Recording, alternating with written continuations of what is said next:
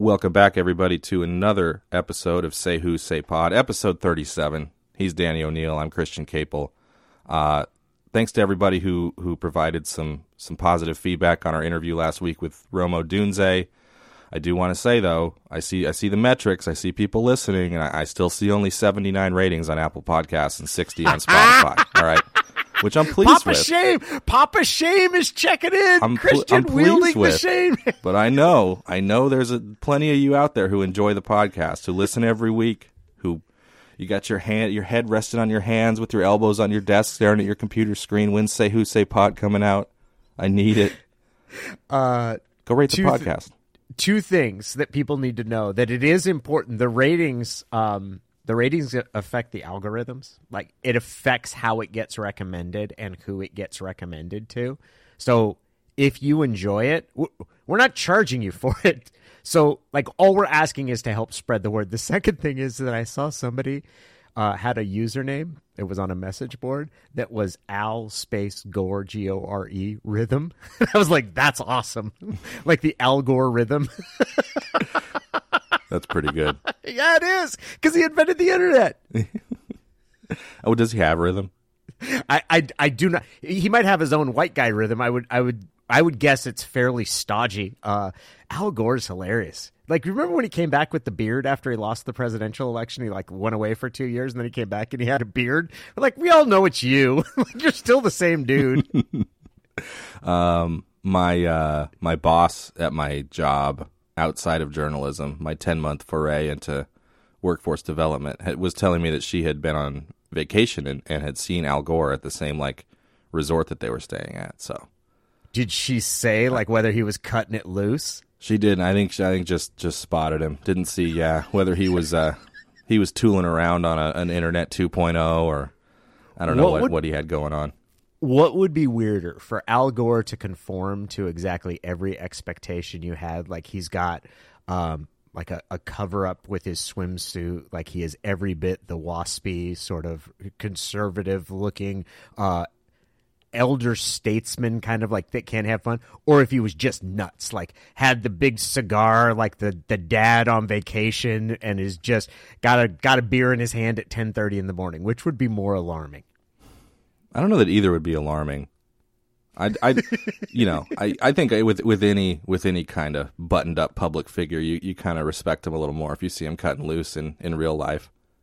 Yeah, but then I wonder, like, I was like, if you're that good at hiding something, maybe maybe you really hiding something. Like, Yeah. I, I think I would have been more assured if he looked like I was like, yeah, it's exactly how I imagine Al Gore on vacation, like totally boring. This does it, this raises the point. I, it, you know, maybe not quite yet because my daughter's only two, but like at some point, I got to make the decision on whether I'm going to be the vacation dad.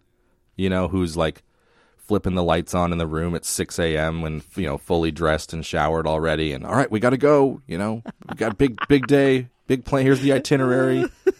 I've been up for two hours. Come on. I don't think I don't think I've got it in me, frankly. I'm just gonna be honest. Oh, that's great. I, I, I will be interested. I will be interested to see how, how that turns out. How Christian Caple turns out as as vacation dad or someone who is absolutely like, no, leave me alone. I'd like to lay on the beach.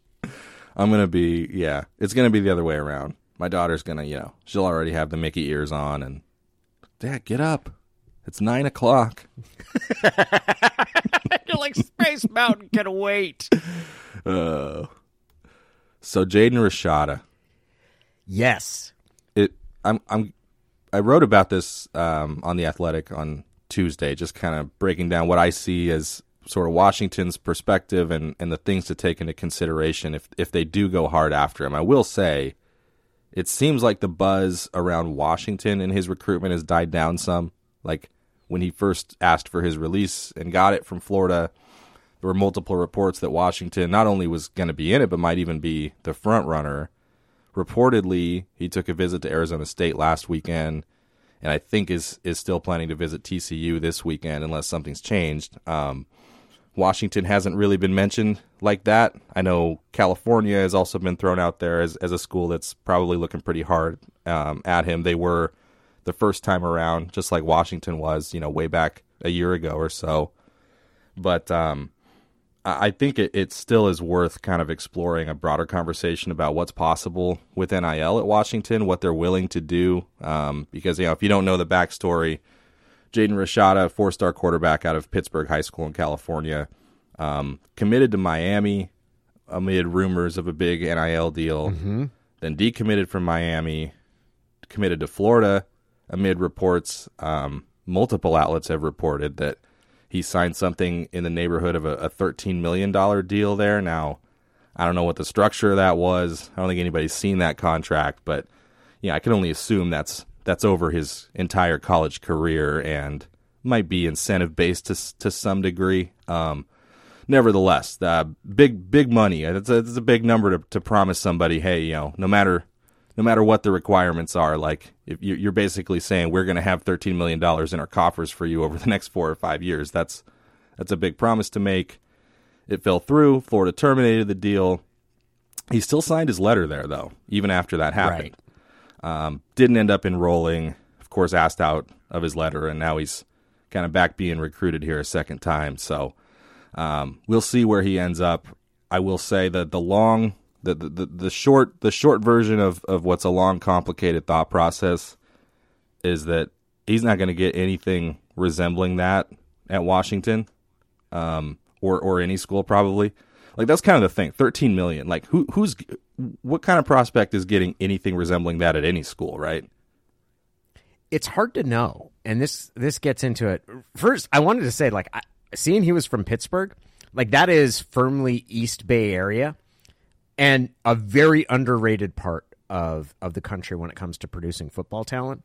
Like that's joe mixon najee harris.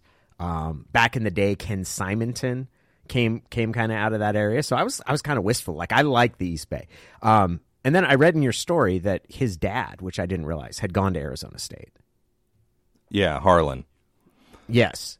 and so that kind of and, and what you got the new Oregon, the former Oregon offensive coordinator is now the head coach down there. So Yeah, Arizona Oregon State had been pretty involved in his recruitment. that kind of that kind of makes sense. The question of NIL, I I mean, I'm fascinated by it. I think it's a great development, but it's also got these very weird permutations because it's a substitute for paying the players. Like it's allowing the players to market themselves, but it's not really paying the players. And it creates these weird gray areas where you've essentially got three parties involved potentially in an athlete's recruitment. You've got the athlete, you've got the football team, and then you've got the whatever the licensing or marketing institution, the collective. Like there's all these different names for them. Like at Washington, it's Montlake Futures. Is that group that can be not always, and they're not. I, I don't want to make it seem like there's always three parties to this recruitment, but it can get involved, and that makes it really complicated because there's part of it that is completely hidden from from public view. Like you don't know, and I'm not even sure you should know what an athlete is being offered in terms of marketing. But if they're being offered it to play football there, that's technically a violation of the rules, but nobody thinks anybody's going to enforce it. So it creates exceptionally strange circumstances and you get situations like a kid who committed to one school, then committed to another, then had reports of a massive licensing agreement, signed a letter of intent, then wanted out of it because that marketing deal and is now available again. And it's not like these sort of things didn't happen before NIL, but this certainly makes them more complicated. I also like I want to be clear. I'm not going to speak in certain terms about whether and how much a true freshman player at Washington can get paid in in NIL as soon as he arrives on campus. Like I'm not saying Washington or Montlake Futures has a policy of when you arrive here as a high school recruit, you know, you must be paid zero dollars because that's just how we do. Like, what I'm saying is these reports that you're hearing, like Rashada's deal at Florida or the deal everyone heard about, you know, the five star quarterback at, at Tennessee. The the signed contracts, the million dollar seven the seven figure sums guaranteed in writing to a player before he has signed, or you being used as an inducement in his recruitment, that's That's not something that Washington is into. Now, that doesn't mean that part of the recruiting process isn't, hey, we've got, you know, so and so at your position who signed in our last class and you know, here here's what we were able to do for him in his first year. You know, wink wink nudge nudge. I got a feeling we might be able to do something similar for you or you know, if you did come, I think the opportunities might just be X, Y, and Z. Now, is that an, an inducement? You know, and I, you know, I'm not, I'm not like sitting in on these conversations. I'm just speculating here, but um, I, I know that Washington's philosophy with NIL has very much been wanting to reward guys who are on the roster. Um, you know, you, you can you can bet that uh, the sixth year senior starting quarterback who led the country in passing last year, like that to me that that's the ideal of okay, let's let's see what you can do for that guy. Um, I think that they want to use it as a a kind of a proactive retention tool that you know hey, take care of the guys who are on your roster and they'll be less inclined to want to enter the portal. They'll they'll feel like, you know, you're doing something for them and that's that's not just the starting lineup, right? That's, you know, Jen Cohen said, you know, to the Board of Regents last May that they had 50 guys, you know, more than 50 guys on the football team who were on some kind of NIL deal. And I, you know, I think it's probably safe to assume that that number is a lot higher now. So, um, I think they want to spread it around to a degree. I think they want to focus on the roster um, you know, and and and kind of demonstrate and use it as a tool to show recruits like, hey, you're not going to come here and and get nothing, you know, but we're not going to put a seven figure deal in front of you during the recruiting process to get you to try to come to Washington like like maybe some of these other collectives are doing. And like I don't think that's happening a ton. I think it gets the headlines and it is happening in rare instances.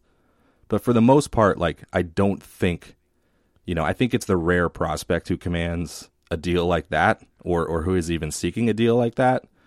So, I, but I mean, with regard to Rashada, if the expectation from his side is still that you know he can he can leverage his recruitment to get you know big money guaranteed in writing with a contract, I just don't think that's something Washington is into.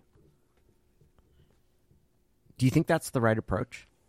and and I'm saying that not in a like strictly pragmatic. Like I'm taking the ethics out of it. Like there's no because there's a there's a tactic here, right? Like a, a decision you have to make when when you look at how the resources that are being pooled to benefit the athletes on a team end up being dispersed where you can use it as a lure or you can use it as a reward. And the reality is you can do a little bit of both and probably everybody is doing a little bit of both but which side you go to like do you use it as as the the sort of the catnip or what you you dangle out there to get the highest rated recruit or do you use it as something like no this is this is what we give to the guys who sort of become part of the bedrock of the program and start working their way up and contributing? Is it do you put the cart before the horse or do you let it go after? There are players in the NFL who make it known publicly when they feel like there are, are other players in the league at their position who they think they're better than, who are making more money than them, right?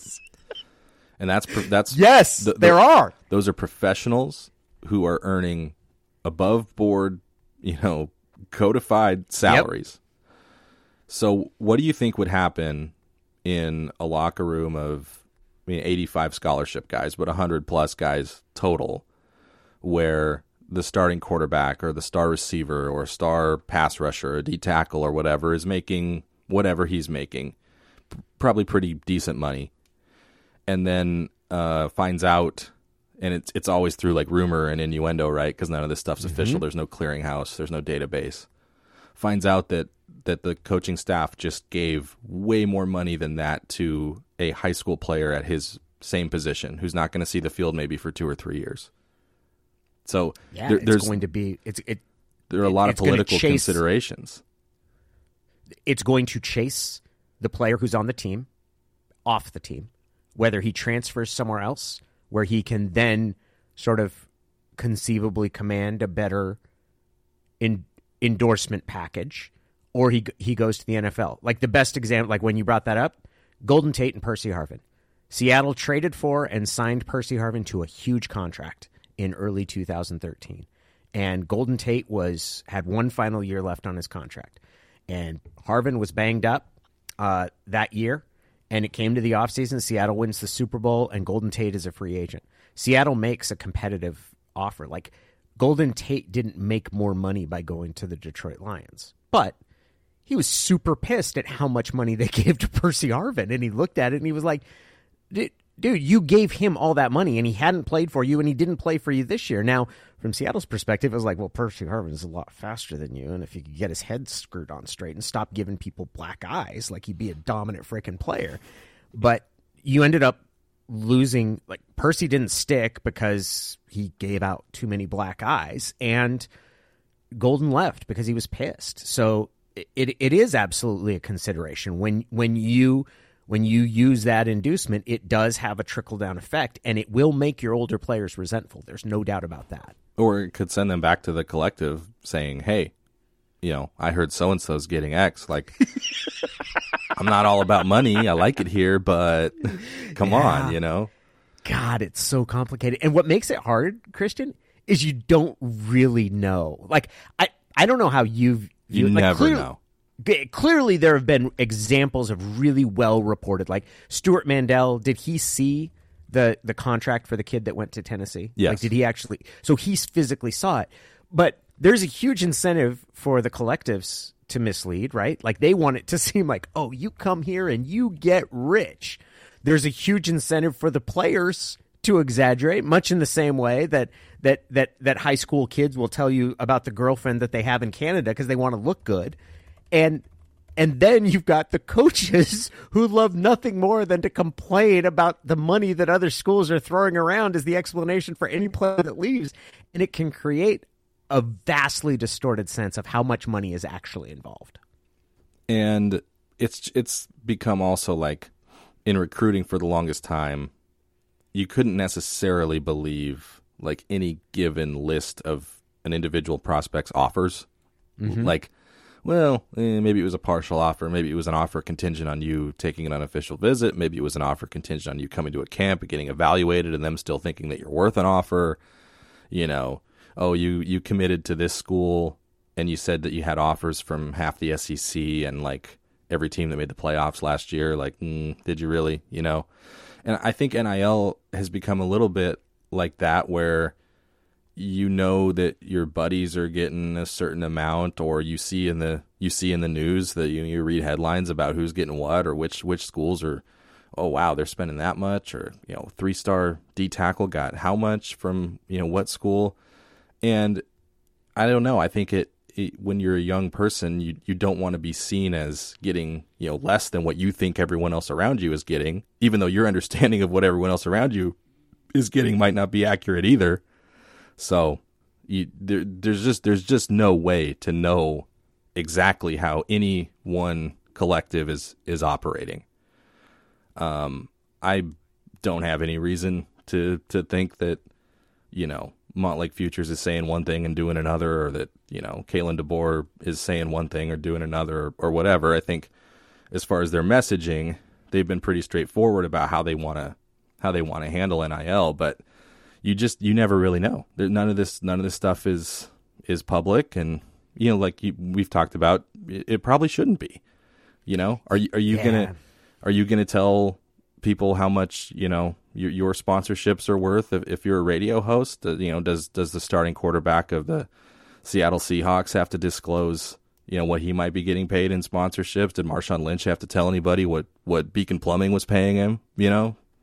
Yeah, it's one of the because the argument I would make for why it should be transparent is that you want to make sure that it's equitable. And I'm not talking about like equitable between players or between sports even, but you want to make sure that like there aren't groups of people or categories that are not receiving the funds. Like if if it is only white players or white players are receiving a disproportionate amount of the licensing and and image and likeness, name, image, likeness money, like that would be a problem. But like that, while I think that's a noble goal, that doesn't mean like it's it shouldn't it shouldn't be public. There's no there's no example you can point to of why uh, a college athlete's marketing money should be made public. So it's one of those because this is the workaround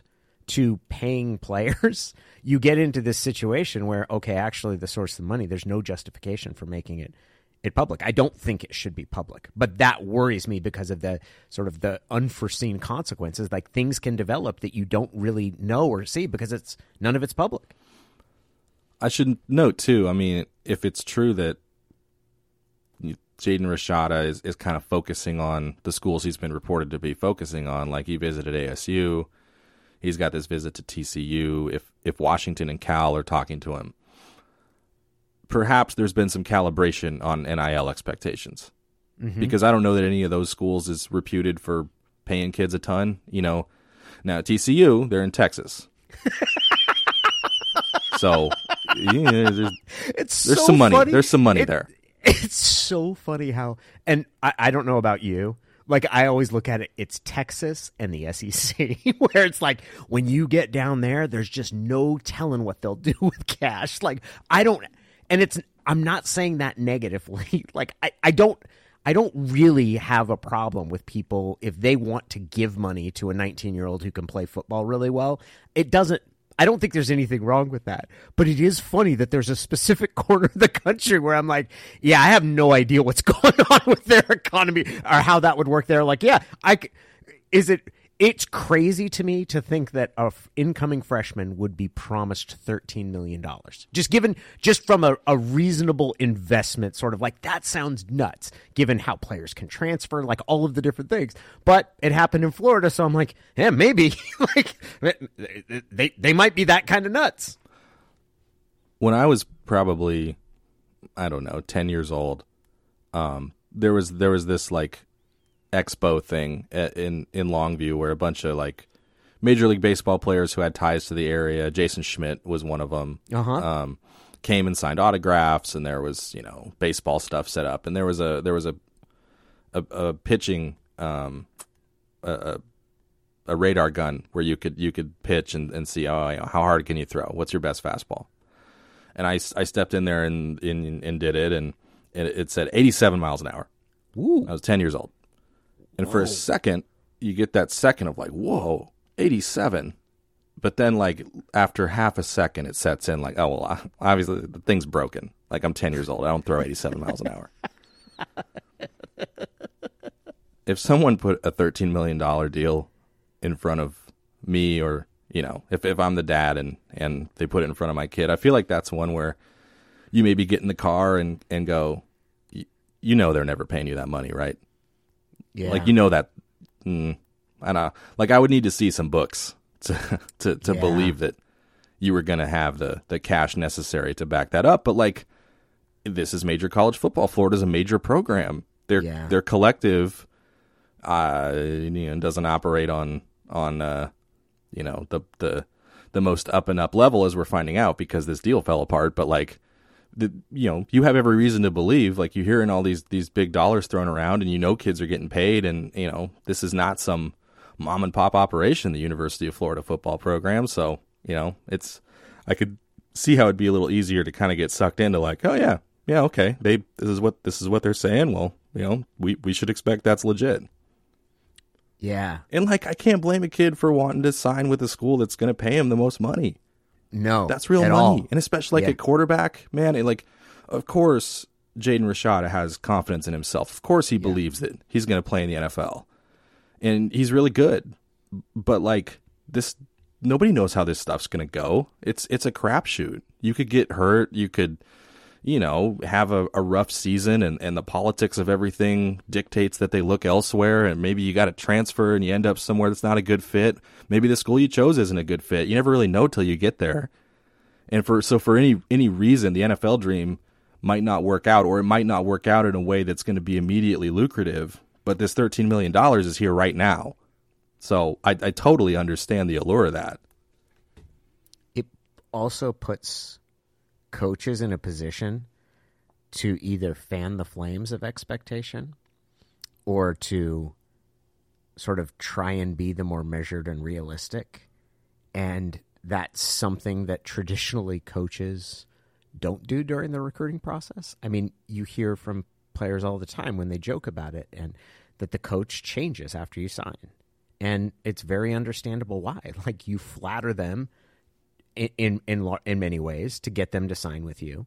It is in your best interest to say what is necessary to get them to to commit. And then on the other side of it then the reality becomes okay now now the deal changes a little bit. And i'm not saying that all coaches do that because i, I think each coach has their own style of how they deal with the expectations that either have been created or a player holds but name image and likeness is basically supercharging that because now you're factoring in not just money, but significant chunks of money. Like it is like it's, thirteen million dollars is is is outside the bounds of I think what it, most players can experience and maybe all players can experience. But several hundred thousand dollars or a seven figure endorsement, uh, name, image, likeness, income like that is that's that's not impossible. That that is there, and it it creates. I think it's going to be very challenging for coaches to figure out not just there's the one question of how you do it ethically, but then there's the other thing of how you use it to manage your team because those things don't happen in a vacuum. What what you say to one player does end up getting out and affecting how other players feel. And I think it's going to make the the, the idea of building a program more more complicated for coaches. And it should be said too, it, the quarter, quarterback is always different. I, I almost said the quarterback position. you caught yourself. I almost said it. The quarterback position is something. what you have to understand when you look at the quarterback position is that there's only Yeah. one of those guys that can be on the field at a time, Uh, at the quarterback position, they throw the football. Um, as opposed to the point guard who scores the basketball. Quarterback is different because it's so it's you know there's there's such a select few who you really feel like can can be game changers in a given class and especially Washington right now they need a third one badly. Um, you know someone like Jaden Rashada would be an an excellent solution for them roster wise. You've got Michael Penix Jr. moving on after 2023. Rashada could could redshirt behind him and Dylan Morris, and you know learn from a couple guys who who go about their business very professionally and know the offense, and you know watch watch Penix sling it and watch how he he manipulates the offense and everything. So um, it would it would be a it would be a very a very clean solution for them. Um, but it does it it kind of seems like it's it's trending away from Washington at this point. Uh, I just I'm I'm gonna be interested to follow in the next couple years, assuming nothing changes with state or federal legislation or anything like that, how they do kind of go about the the high school NIL thing because you know they're gonna be in it and they already are for increasingly higher and higher profile prospects in this 2024 class. And I don't know that Washington's program is one that attracts guys who have NIL at the top of their list. I think the guys who choose Washington aren't walking in the door on their recruiting visit and saying, "Okay, let, how much money can you pay me?" Um, but they they do need to feel like they can get paid right away, right? Because a lot of other schools recruiting them will will put money in front of them up front. So I think it's going to be important for them to to be very specific about you know how how they communicate the the dollar figures these guys can expect when they get to campus and arranging for that and everything and kind of continuing to walk that line of well how important is following the rules? What is an inducement? What what passes the gut check? What do you feel is is ethical or not? Um while making sure that like you are putting guys in these guys pocket guy, you are putting money in these guys pockets because if you don't other schools will. So i don't know. I don't like i don't know that there's any like big time prospect who definitely would have gone to washington like in the 2023 class that they missed out on strictly because of nil it could be that they just never got into the conversation with some guys because you know there were there there are things that other schools are willing to do that, that Washington isn't. I don't know, but that area is just so murky. Like I said, you know, at the top, I, I wouldn't I wouldn't deign to speak with any certainty about you know what what is or or isn't possible, other than the fact that like if if the day comes that Washington is putting a seven figure deal in front of a high school recruit, like on paper before he ever you know before he signs as an inducement, I, that I'd be really really really surprised if that happens anytime soon. Yeah. And the more we talk about it, it, the more that I th- I think of the the NFL draft and the way that current like veteran players, guys that were already in the league, came to view prior to 2011 when there was no rookie salary cap, how they came to view those contracts that rookies got um, because it was so outsized and that became a huge priority. Like as as a coach, you kind of have to manage that. Um, or or at least like you don't have ultimate control over it, but you do have some some say in in how the the structures that are built around your program for NIL do function. Yeah, and like I should say, I don't make those remarks based on like any assumption about availability of funds either. Like I I have yeah. I have no yeah. idea what Montlake Futures has in its bank account. I have no idea the total that they have in guarantees to the 2023 roster, I got, I got no clue. I wouldn't pretend to know. I, I just think philosophically, the idea of yeah having having a 17 year old you know high school recruit walk into your building with everyone knowing that he's getting more money than most, if not all, of, of your roster is, is not palatable to Washington's coaching staff. I think of all the different stories that I've heard about what happens when high profile freshman recruits, like the way that they get humbled or treated early on. And Washington's never been one for outright hazing. Like there's there's not but there have been instances where there's been I think of Jerramy Stevens and Charles Frederick of tensions between a veteran and a, and a young freshman.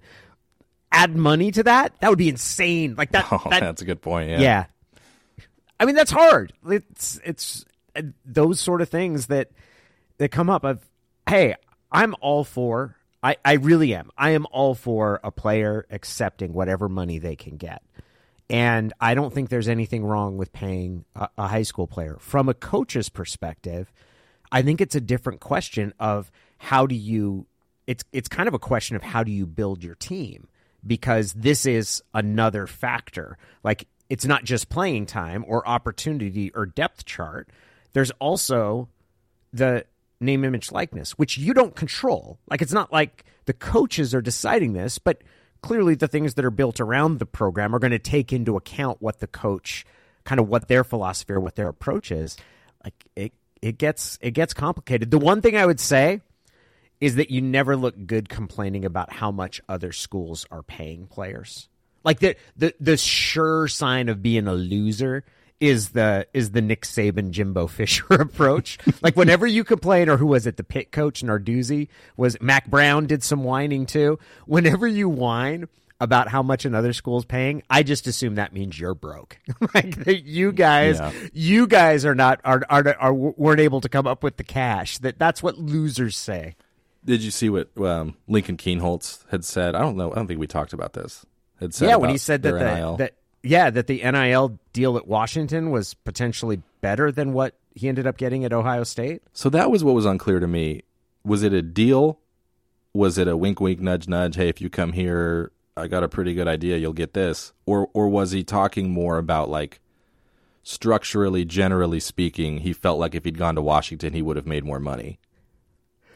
It it it, it begged the follow up question. He's also like all of these recruits are, right? He's presumably 17 years old. Maybe he's 18. I don't, I don't want to speak right. out of turn, but like I, I try to, I try to Ex- cut some slack in those situations and not like hold the high school kid to his every literal word necessarily. Like maybe he'd answer that question a little differently, or, or, or you know, maybe he meant exactly what he said. I don't know, but yeah, I think that, I think that's a. I think that's the right way to interpret most quotes is to try to try to look at like not just the verbatim. It's not a court of law. He's not under a sworn oath. Like, what's he trying to say? Because he might have been trying to say money's not an issue.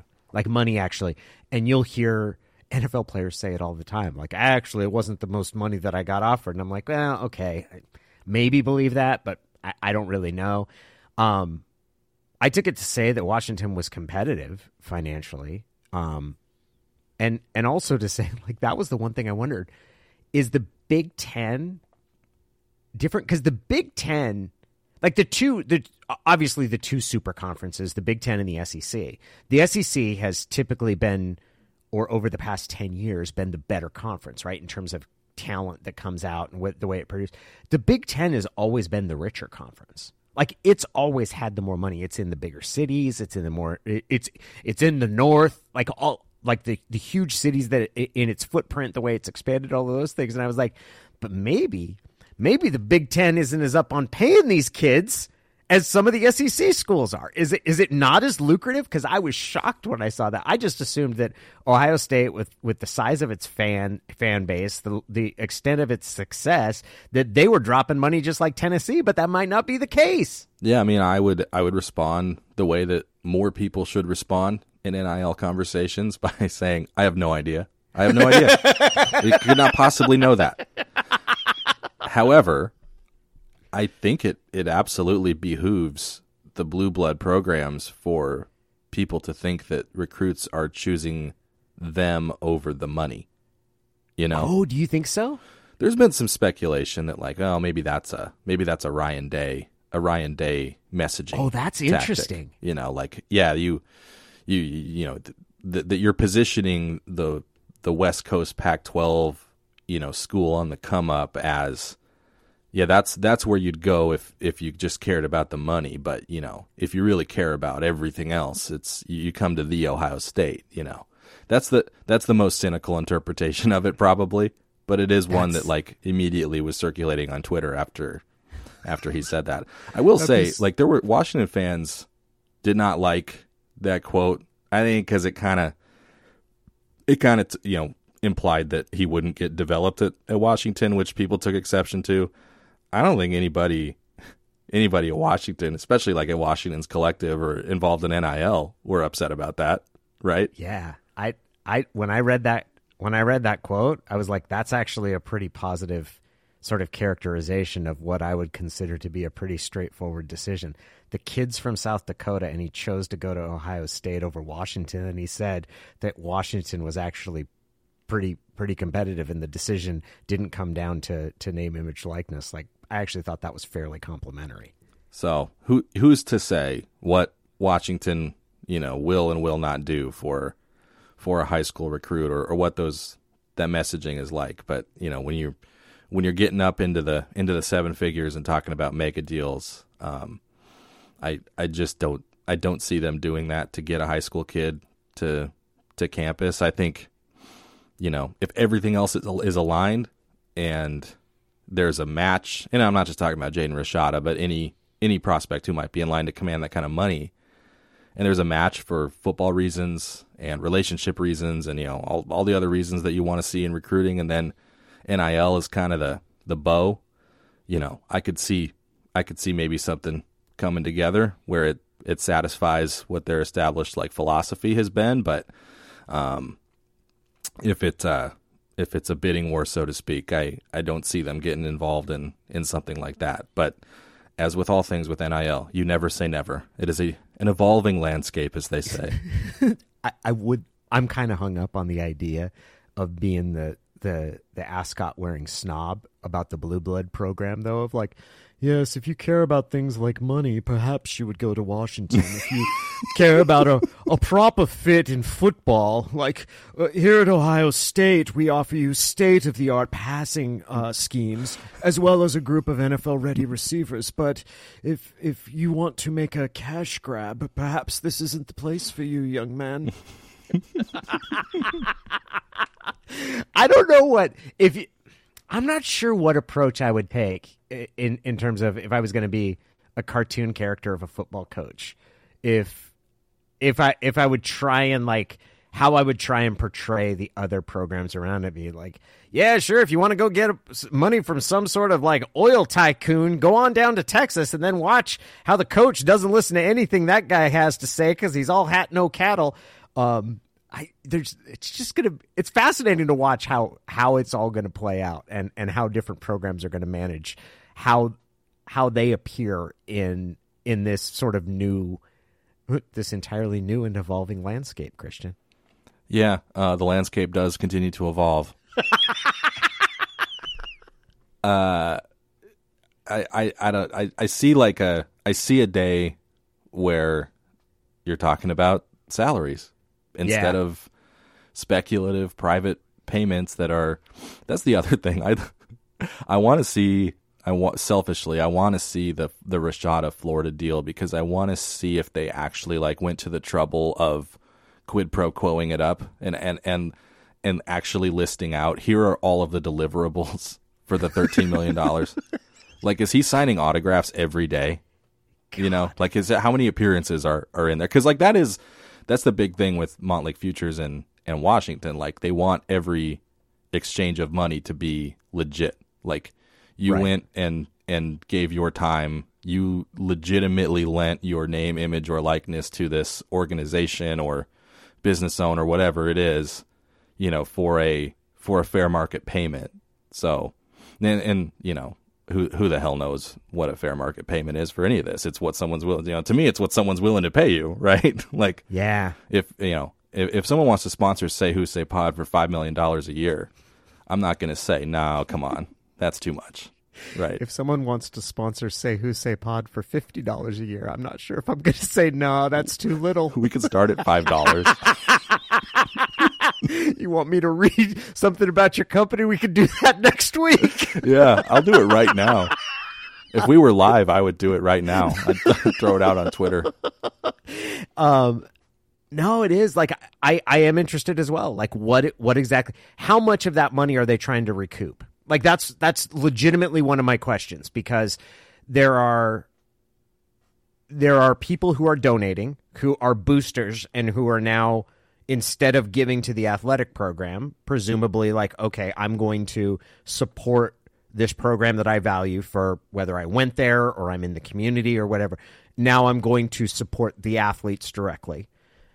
There's also going to be people who see this as an opportunity where they can build a business out of it in which are they going to try to extract value from that like is it is it going to be are are they going to sell a product that is in conjunction with the athletes? Because that's entirely like that's going to be an entirely different and new thing because some of those things aren't going to work and the bankrupt business that doesn't work isn't going to be able to pay what it's promising. There's there are going to be so many messy ends to to some of this and i do think that there is a danger in getting out over your skis and promising something that you can't deliver or promising something you stop wanting to deliver because the player doesn't turn out to play as much or be as good as you thought or decides to transfer I, have said it before. You know, I think before the Rashada thing kind of came into the spotlight, and maybe it was a little bit prescient that forget about you know do you or don't you pay high school kids inducements whatever. Like the the next frontier for whether a collective is ethical is simply going to be do their checks clear. yeah Do they do they make good on all of the deals that they've made? And I think that is a space that Montlake Futures eh, has really like prioritized occupying. That they're the way they do things is going to be sustainable, and you know there aren't going to be any promises made to anybody that that they can't keep. So I think they're I think they're checking that box. Um, you know, I when this all got started, I had people kind of in the the collective space say to me, like, yeah, keep keep an eye on some of these other ones around the country. You know, mm-hmm. like let's let's just say, okay, this school says that they've got however many million dollars earmarked for the next recruiting class. Yeah, well, we'll see. You know, let let's let's just see how that turns out a year, two, three years from now, and not even in in the sense of like being liquid or having the money, but like you said, having second thoughts or oh, this wasn't worth it. You know, we, we're now paying we're paying out multiple millions of dollars to guys over the next couple years who you know might not even be here. Or they're they are going to transfer and now it's an argument over do you still owe them the money? And you know this there's there's going to be all kinds of stuff come out and some of it I'm sure will make its way to the courts and it's just an absolute mess even the even the schools that feel like they're doing it right and the NIL is working for them you know as a as a recruiting, I wouldn't say inducement, but a recruiting tool, you know, w- even the ones trying to follow the rules, whatever, like would tell you that it's all just a, it, it's an absolute mess right now. I would also caution anybody that's listening against anybody in the media who refers to themselves as an NIL expert or authority or any sort of there are there there are academics and people who are studying it who have interesting observations but anybody who is especially if they're working in media that positions themselves as an expert on these things has zero idea what they're talking about like that it, is this there is no real understanding about the long term sort of shape of this. It is being figured out as it goes. And I've seen a lot of people who were in sports business who have made this pivot to all of a sudden they're the authorities on it and it's leading to really reckless reports on the size of endorsement deals. Like that that's what I see most most clearly. And I my background in the NFL, I am familiar with people reporting on contract size that bears no resemblance to what the players actually earn because that's baked into that entire system. And this is less reliable than that. Like that's all of all of the signs are there that the people who are seeking to cover this may be well-meaning, but there's simply not the amount of verified information out there to be able to make to, for anyone to be an expert on this. Yeah, best practice, and I'm not saying always. You know, no, some of this is just media literacy. Know know your sources. Best practice when you see um, a dollar figure thrown out for an NIL deal is is to assume that it's it's BS. Yeah, I had somebody tell me divide it by four. well, just divide it by four. That's a good practice, just because you know, people see the figure, and and yeah. I think kind of forget that like, well, a college career lasts three to five years. You know, this is Yeah. probably spread over. So maybe divide it by four and then divide it by four again. wanted it for a year. We I had a friend, his name was Mark, and in college he was a habitual exaggerator. And we got him to commit to a process by which we would determine like his average exaggeration, where he would say something and then we'd be like, okay, how much was it really? And then so he started telling us how much it and it turned out like he exaggerated by two point eight. Like, and we we Did you write a thesis on this? no, but we I, I had the math. like I had people like there were different people that would provide me with the data points to determine what his average exaggeration was, and it was two point eight. so so if you'd be like, oh, I had twelve beers last night, you're like, yeah, you had a you had a fifth. Like you maybe didn't finish your fifth, and it was. It turned out to be like using the. It wasn't. It was more accurate than his initial estimate. Do college kids crush beers like that anymore, or like has the proliferation of of IPAs made that a lot harder? I would assume that it's made it tough. Although when I was in college, I think they're into there the seltzer now. The kids. Yeah. When I was in when I was in college, there was something called Rainier Ice, and first of all, they sold it. It was in eleven ounce bottles, which was fiendish because it would make you think like, oh, it wasn't quite that much. You're like, yeah, yeah, it was. Like it's one ounce. It was one twelfth less than a normal beer, and I think it was like eight percent. I I think it was eight percent alcohol. Like it was extraordinarily high. It was gross. Like it was the it was the worst thing that could have happened. Although it was occurring to me this weekend. Um, I I don't drink. I quit drinking about six years ago. I've over the past couple months. I, there's a couple times where I've gotten non-alcoholic beers, and I drank one on Sunday while I was watching the football game, and I was like. I could probably drink a couple more of those. And I was like, Yeah? that's the weirdest thing in the world. What Like, what what were you drinking? it was uh, L- Lagunitas. It's IPNA. Oh, so it's Lagunitas very makes a non-alcoholic beer, huh? They do. Uh, it's it's become an emerging market. There's a company called Athletic Brewing, which is all non-alcoholic beers, which apparently, like, I might become interested in because I'm like, yeah, I don't mind having a beer. Like, I I, I enjoy the taste of beer, but then the, the thought of crushing three beers, I was like, why would you do that? like, you're not. I'm not getting buzzed. I was like, but it seems like it'd be really easy to do. I don't know. Man, I, I drink I drink two IPAs anymore, and I'm like, I am full. I am uncomfortable. like my alcohol tolerance is fine, but I, I mean, you're gonna have to roll me out of here if I have another one of these.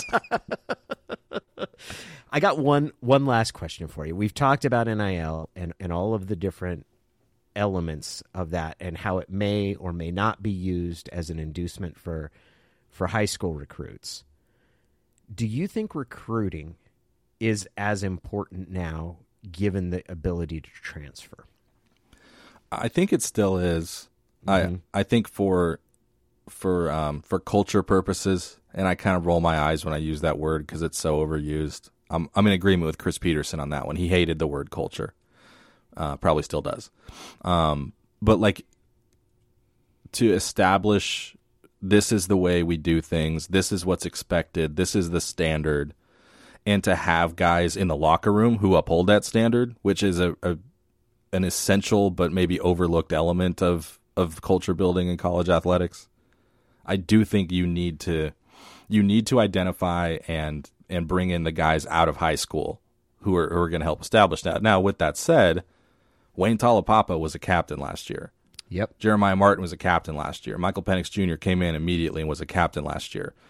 They have also identified guys in the portal who are veterans who they know will not just come in and assimilate into the culture, but who who will help them build it, even though they are just getting there, just by virtue of their maturity and, and who they are as people. So it's not like you can't uphold your culture by bringing in a bunch of transfers, and you have to bring in a bunch of transfers every year to to plug holes and and upgrade your roster. But I still think that that high school recruiting is really important, and I, I know Washington kind of feels like that is how you build your foundation, and the portal is is for for upgrading certain positions of need as they bear out over the season, and and complementing your roster. I know in our first interview when I, when I talked to Courtney Morgan way back, you know, a, a year ago after the staff first got here, he kind of said like the the transfer portal is your new JUCO, right? If you Oh, you, okay. you need veteran help, you know it's there. Um, you you know you you you you keep a couple spots open in the back of your mind throughout the year because you you know that you're you're going to need to fill some holes with guys who can play right away. It's it's like a much more effective version of of what JUCO used to be. So, you know that could change. I think it's going to vary year to year too. There might be years where it's just like you missed on all your evaluations at this position, and you just need to you need to kind of clean house and and bring some guys in who can play right now. But I, I still think that the high school re- recruiting is how you're going to set your foundation.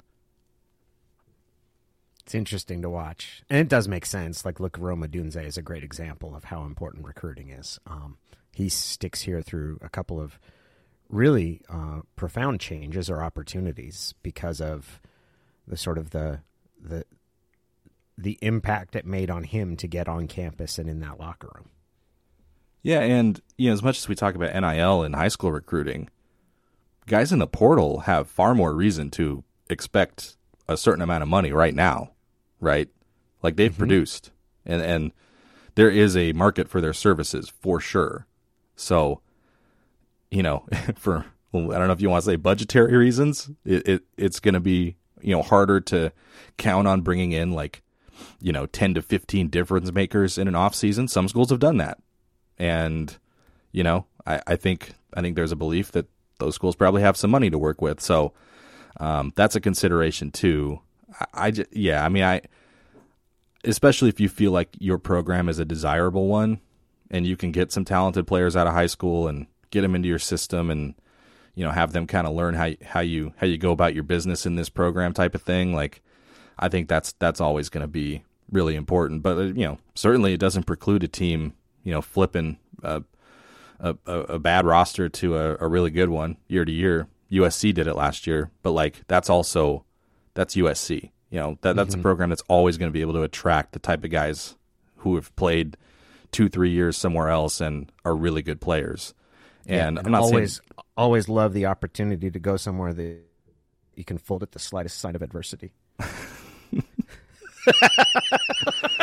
well listen they're joining they're joining the Big Ten so They are. you know that's where you go if you want to get developed Yeah. If you don't care about money That's right. uh, Ryan Day will be, oh, welcome to the Blue Bloods here. We're going to eat sandwiches afterwards. That's a great, but like from his perspective, and I'm not, I'm, you know, that's assuming that like the the messaging is coming from Ohio State, which is a broad assumption, but like that that that's smart, right? That you like I'm sure every blue blood program would love to play up like, oh yeah, this guy, he had yeah, he had other offers. He could have gone this, you know, this other school for a million bucks. Or he could have gone here, could have gone there, but guess what? He came here. You know why? Because uh, you know, we're really good at football, and that's what's most important. Like it, it's it's um it behooves them to continue to like uphold the power structure, right? So Yes. that that all makes That's we don't know any of that to be true, but it, it makes a lot of sense. if you're on the top of the mountain, the thing that you have to offer is that you've got that that camp set up at the summit. And why would you choose not to come here so you can go somewhere lower just because they're going to give you more money? Because you're not going to be you're going to lose status. You're going to lose something you can't buy. It makes sense. Um, It it could be the case also, I'll just touch on this briefly, that um we've we've spent this show talking about the wrong quarterback prospect. Because a 2024 prospect named Austin Mack from Folsom High School uh, took a visit to Washington over the weekend, and uh, a couple of the, the 24 7 sports guys have put in crystal balls for him to Washington, uh, which is usually a, a pretty strong sign. He's, he's leaning a certain way. So um, he's a four star guy, six six. Uh, looks like he can really throw it. So, you know, there there are there are going to be quarterback solutions at Washington. They need to figure out 2023. They need to go get a guy, probably from the portal, and it's got to you know it's going to be a guy who's who's got to be fine with being third string for at least a year. Um, but uh, they've already got a, a quarterback committed in their 2024 class. It looks certainly like they are pursuing a second and and doing quite well with him. So um, there will be there will be quarterbacks who want to play at Washington. I think now Folsom, that's the area Jake Browning's from, right? that's his school. Yep. So got a little bit of a, pa- uh, a pipeline there. I also, whenever I hear Folsom mentioned, I immediately think of an Ice Cube lyric. Christian, Yeah. yeah, it's from uh, Gangsters or Gangsta's Fairy Tale, Ice Cube, the Predator album, which uh, probably not as good as America's Most Wanted, but a really good album. And uh, th- his first verse uh, starts out with "Little Boy Blue is out of Folsom," which is where the state penitentiary is. And I, I've always enjoyed that image of Little Boy Blue walking out the state pen. I thought you were going to say Johnny Cash. That's also there. What Folsom Blues? Yeah. Doesn't he? Uh, he he like did a, a famous It's show a, there, right? It's a it's a live a live show that he did there. Yeah. yeah, yeah. uh, Ice Cube definitely more your brand. I mean, I, sh- I don't know why I was expecting Johnny Cash. I, I I like a little Johnny Cash, but yeah, Ice Cube is, and I can read none of the rest of the lyrics of that song. Yes, that's that's a good idea. um, what do you got? What do you got going on this next couple weeks? We might. I this may be a good time to say we might we might miss a show. Um, I've got some vacation coming up in February. Um, technically, this isn't this isn't actually part of my job, so it wouldn't be violating my vacation time to do a podcast. But Yeah, yeah, that, that's true. It's techni- technically, I'm not, I'm not. This isn't what you would call work. yeah, no, Um, nobody asked me to do this, so Uh, I'm continuing. I'm I'm reaching uh, sort of a point where I'm nearing the end of a first draft uh, of a of a memoir, something I've written about my family. So I've been meeting with a writing coach, um, and then continuing to update the newsletter. Uh, yeah, that uh, with the Super Bowl coming up, but I don't have any immediate travel plans. does your writing coach scream at you? no, she's so nice. Like there's times that I wish she would, like where I'm like, I, I mean, it's just all encouragement, like about the process and digging deeper. And here, go ahead and press on this a little bit more. That's what she likes to say. Like just press down here. Um, it's it's like a bruise. It might hurt a little bit, but apparently that's how you. th- th- That's that's how you put pain on the page is to press down on bruises. That's a that's an interesting way to put it. I uh, I look at it more know, like jabbing a finger into an open wound. That's what writing feels like to me. Yeah. Um, or it could be just like opening a cut and letting your blood drip out. I, I've also heard that. Um, no, writing's. I've. I'm learning to write different, Christian. Like I, I would say that that like most of my life, my professional life has been spent writing articles, which are meant to convey information, and they are done in a single day for the most part. Um, or over a couple days. There's obviously exceptions. I've done some longer stories, but understanding how to write something longer and how to actually revise something rather than just polish uh, is it's been sort of a humbling experience. Like I've understood how little I know about writing and the actual writing process and story structure and those sort of things. But there's also been points, and I would say I'm right now on one where I'm. It's really exciting because you're like, oh, I understand how to do this better now.